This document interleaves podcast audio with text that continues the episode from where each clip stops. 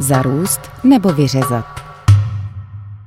Trochu to připomíná všem známou hamletovskou otázku. Být či nebýt, to je oč tu běží. Jen ochranáři říkají, ponechat či neponechat, to je oč tu běží. Abych to ale řádně vysvětlil. Na Šumavě už celých 30 let probíhají ohnivé diskuze o tom, zda podporovat rozšiřování lesa na dříve zemědělské pozemky, nebo naopak sukcesy brzdit a vhodným hospodařením podporovat bohatou přírodní pestrost a vzácné druhy rostlin a živočichů.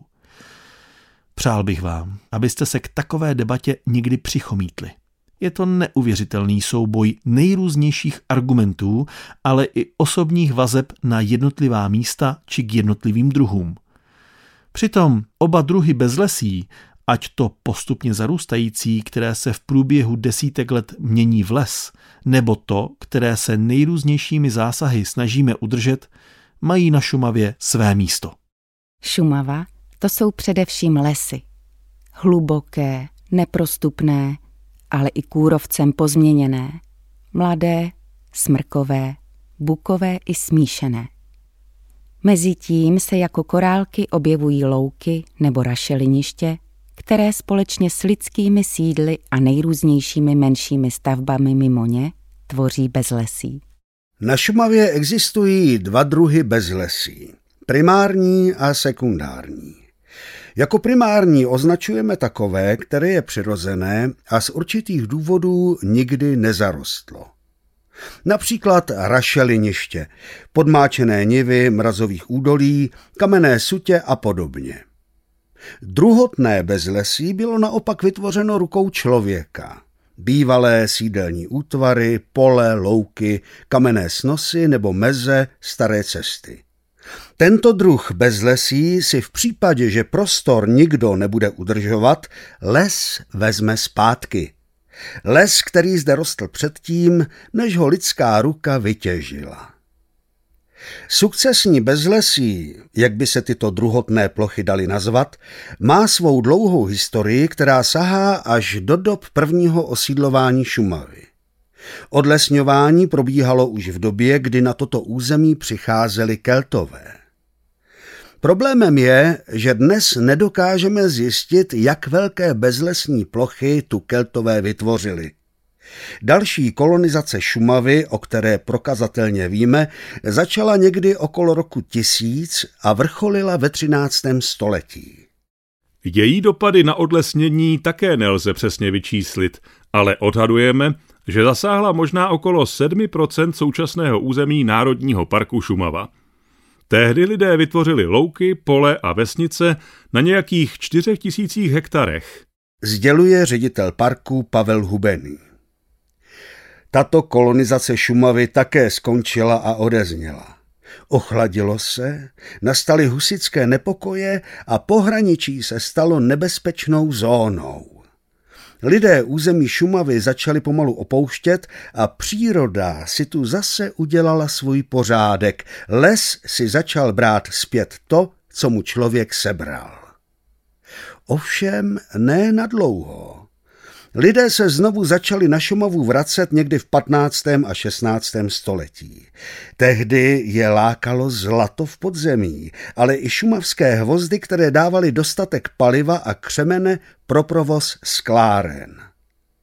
Tahle vlna kolonizace vytvořila sekundární bezlesí asi ve stejném rozsahu jako ta středověká. Odhadujeme to s informací o tom, kde všude vznikly a zanikly vesnice, kudy vedly obchodní stezky a jaké máme k dispozici archeologické nálezy. Situace se ale opakovala a události, jakými byly morové nákazy a především třicetiletá válka, opět donutili obyvatele Šumavy území opustit. Mimochodem už v Berní rulé z roku 1654 jsou popsána opuštěná šumavská sídla, ladem ležící pole a zarůstající louky. Připomíná Pavel Hubený. Největší kolonizace přišla v 18. století. Během následujících sta let se zhruba 30% současného území Národního parku tedy okolo 20 tisíc hektarů, přeměnilo z lesních porostů na lidská sídla, louky a pole. Tento stav trval prakticky až do konce druhé světové války, ačkoliv i v průběhu tohoto období docházelo k opouštění některých luk či polí, která začala zarůstat. Druhá světová válka a hlavně události, které po ní následovaly, opět začaly měnit přírodní tvář Šumavy. Původní obyvatelé, z převážné většiny Němci, byli vyhnáni. Řadu obcí vojáci srovnali se zemí, vytvořilo se neprodyšné hraniční pásmo. Sukcese, tedy přirozené zarůstání dříve obhospodařovaných luk, polí a obcí, začala. A velmi rychle. Jak mocná je přirozená sukcese, která nastoupila po druhé světové válce, jsem poznal na knížecích pláních – Zpráva Národního parku Šumava tu pro podporu životních podmínek Tetřívka obecného obnovila bezlesí na dvou plochách o rozloze 26 hektarů. Když jsem se na tu vykácenou plochu postavil, viděl jsem místo, které bylo před více než 70 lety obhospodařované lidmi. Pěstovali se tu obilniny, pásl dobytek, sušilo seno. Několik měsíců před zásahem parku jsem tu procházel vzrostlým lesem lesem, který vyrostl za pouhých 70 let. Kmeny největších smrků v něm dosahovaly průměru kolem jednoho metru. Ta proměna doslova šokovala. Šokovala nejen mě, ale i spoustu náštěvníků. Pro boha! Zvolal jeden. V Národním parku těží starý les. To je přece zakázané. Odporné. Potvrzoval jiný. I na samotné zprávě Národního parku to vřelo a celá věc rozhodně neměla podporu všech. Nakonec zvítězila snaha zachránit místní vymírající populaci tetřívka obecného. A dohodli jsme se, že takový zásah budeme dělat jen výjimečně a jen tam, kde to tomu vzácnému ptáku opravdu může pomoci. Mimochodem, zdá se, že to pomohlo. Rychlé vymírání ohroženého druhu se, doufejme, zastavilo. Ale pořád hlodá otázka. Bude to stačit?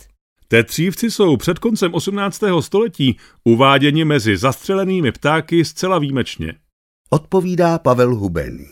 Lesmistr Josef Jon kdysi popsal vzpomínku jakéhosi lesníka, kterou zažil v Želnavě v roce 1799. Na loukách se tehdy nečekaně objevilo velké množství černých ptáků, které dosud nikdo neznal a když jich pár zastřelili, zjistilo se, že jde o tetřívky. A protože v té době vrcholilo velké odlesňování Šumavy, je docela možné, že se na Šumavu vrhli tetřívci z celého okolí jako na zcela optimální biotop a nově ji kolonizovali. A jak začala Šumava po válce zase zarůstat, začalo ubývat i těchto ptáků. A nešlo jen o tetřívky. Už v prvních dokumentech, které provázely vznik Národního parku Šumava, se muselo řešit, co se bude dít se zemědělskou půdou. Mimo jiné se v nich uvádělo, že se mají zachovat a obnovit samořídící funkce přírodních ekosystémů. Vzpomíná Pavel Hubený a pokračuje. To si ovšem každý vykládal jinak. Pro mě osobně to znamenalo, že například na bývalých polích nebo loukách, které jsou zarostlé lesem, se už zasahovat nebude. Nebude se obnovovat stav, který tam panoval před desítkami let. Na mnoha z těch opuštěných pozemků ale rostly chráněné druhy rostlin, které v lese ani v zemědělsky obospodařované krajině neměly šanci. Hořečky, prstnatce, hořce a mnoho dalších. Bylo jasné, že až vše pohltí les, nebudou mít ani tyto druhy moc šancí na přežití. Na začátku 90. let se dokonce vedly diskuse o obnovení zaniklých vesnic. Cílem mělo být navrácení života do míst, kde před druhou světovou válkou byl a tím v určité podobě obnovit i zemědělství. Tyto snahy, které byly podporovány především romantickými představami prvorepublikových časů, ale zůstaly jen v hypotetické rovině. V roce 1993 vznikl první plán péče o Národní park Šumava, který ale ve svém znění prakticky úplně rezignoval na samořídící procesy. Podstatě prohlásil, že autoregulace je riziková, a to jak v lesích, kde může spustit šíření kůrovců, tak na bývalé zemědělské půdě, kde zas ohrozí chráněné druhy. Inovovaný plán péče vešel v platnost v roce 2000. V něm už mělo bezlesí podléhající sukcesy, tedy přírodnímu zarůstání, lepší pozici. Například se počítalo s tím, že tam, kde už přírodní procesy došly do pokročilého stavu, kde ladem ležící pozemky už porůstá les, změnily se v bažinu nebo už bude těžké je obdělávat, se plocha ponechá přírodě. Diskuse na téma zda nechat zarůst nebo naopak bezlesí udržovat je na stole pořád. A vášnivé diskuze se vedly i v době příprav zásad péče, které nahrazují bývalé plány péče o Národní park Šumava. V zásadách, které se na začátku roku 2021 dosud projednávají, dostává uvolňování přírodních procesů větší prostor než v minulosti.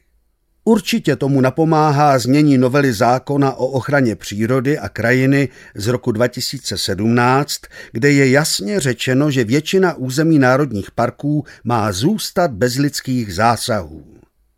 Navíc počítá s tím, že území parku bude rozděleno na místa, která se postupně budou nechávat plně přírodním procesům a místa, kde se bude trvale provádět určitý druh managementu proto, aby se udržovala vysoká druhová pestrost a podpořily se vzácné druhy rostlin a živočichů.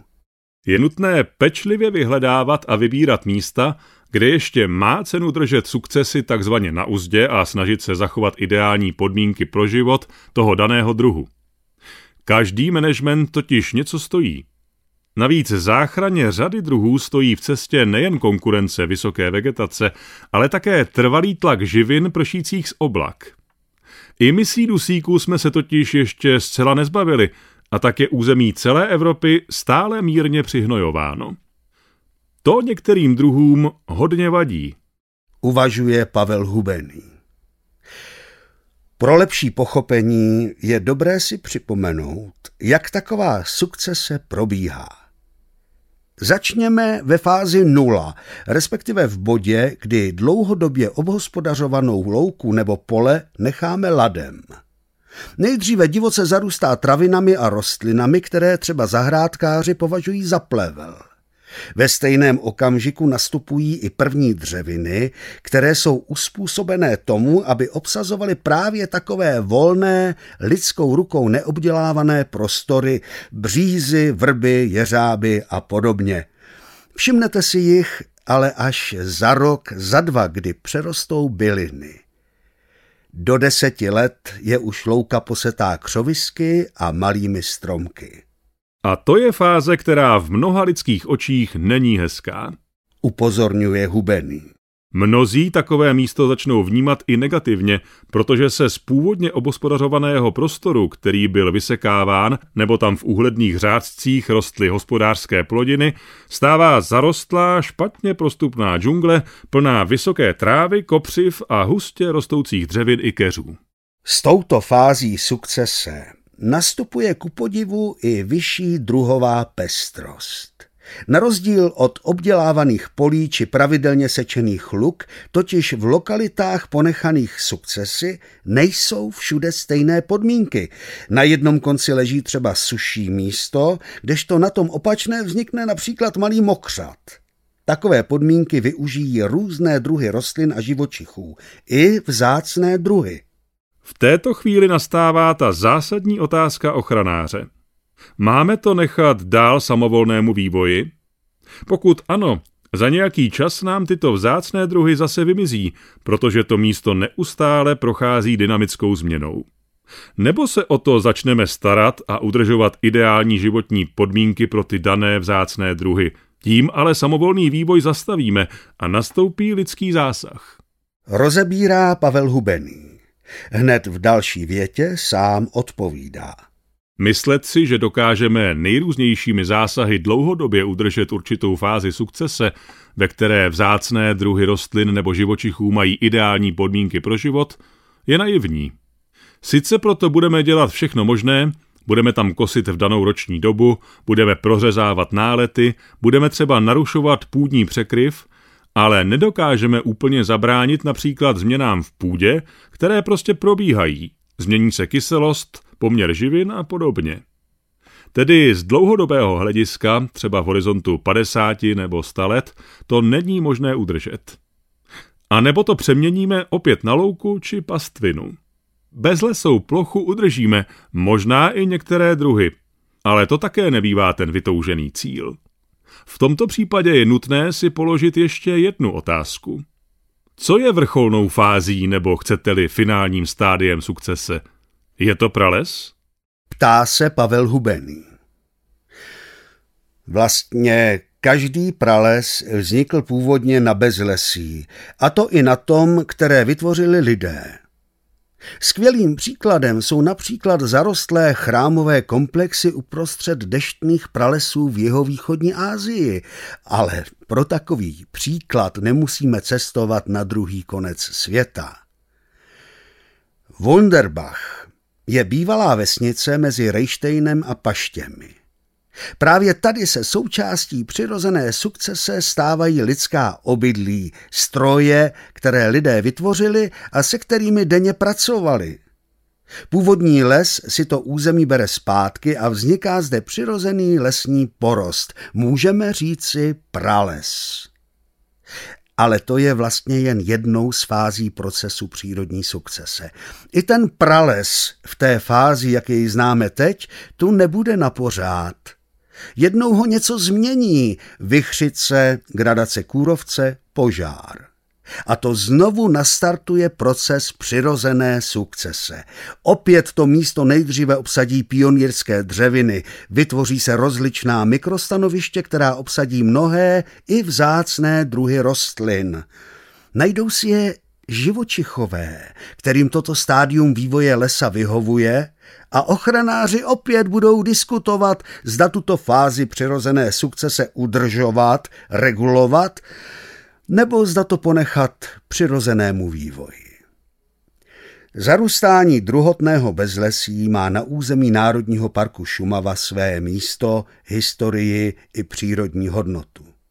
Je ale otázkou, kde chceme nechat přírodu vytvářet nové pralesy a kde chceme udržet kulturní krajinu protože území Národního parku Šumava je přeci jen omezené a v současnosti se plocha luk a pastvin rozkládá na pouhých 7% území, tedy na méně než třetině plochy, než v době mezi světovými válkami.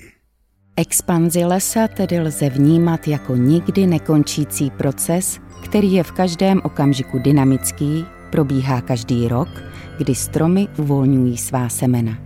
Je nezastavitelná, ale je kontrolovatelná. A celý tento proces dává šanci nejrůznějším formám života, které můžeme my lidé obdivovat a díky kterým zůstává Šumava jedinečná.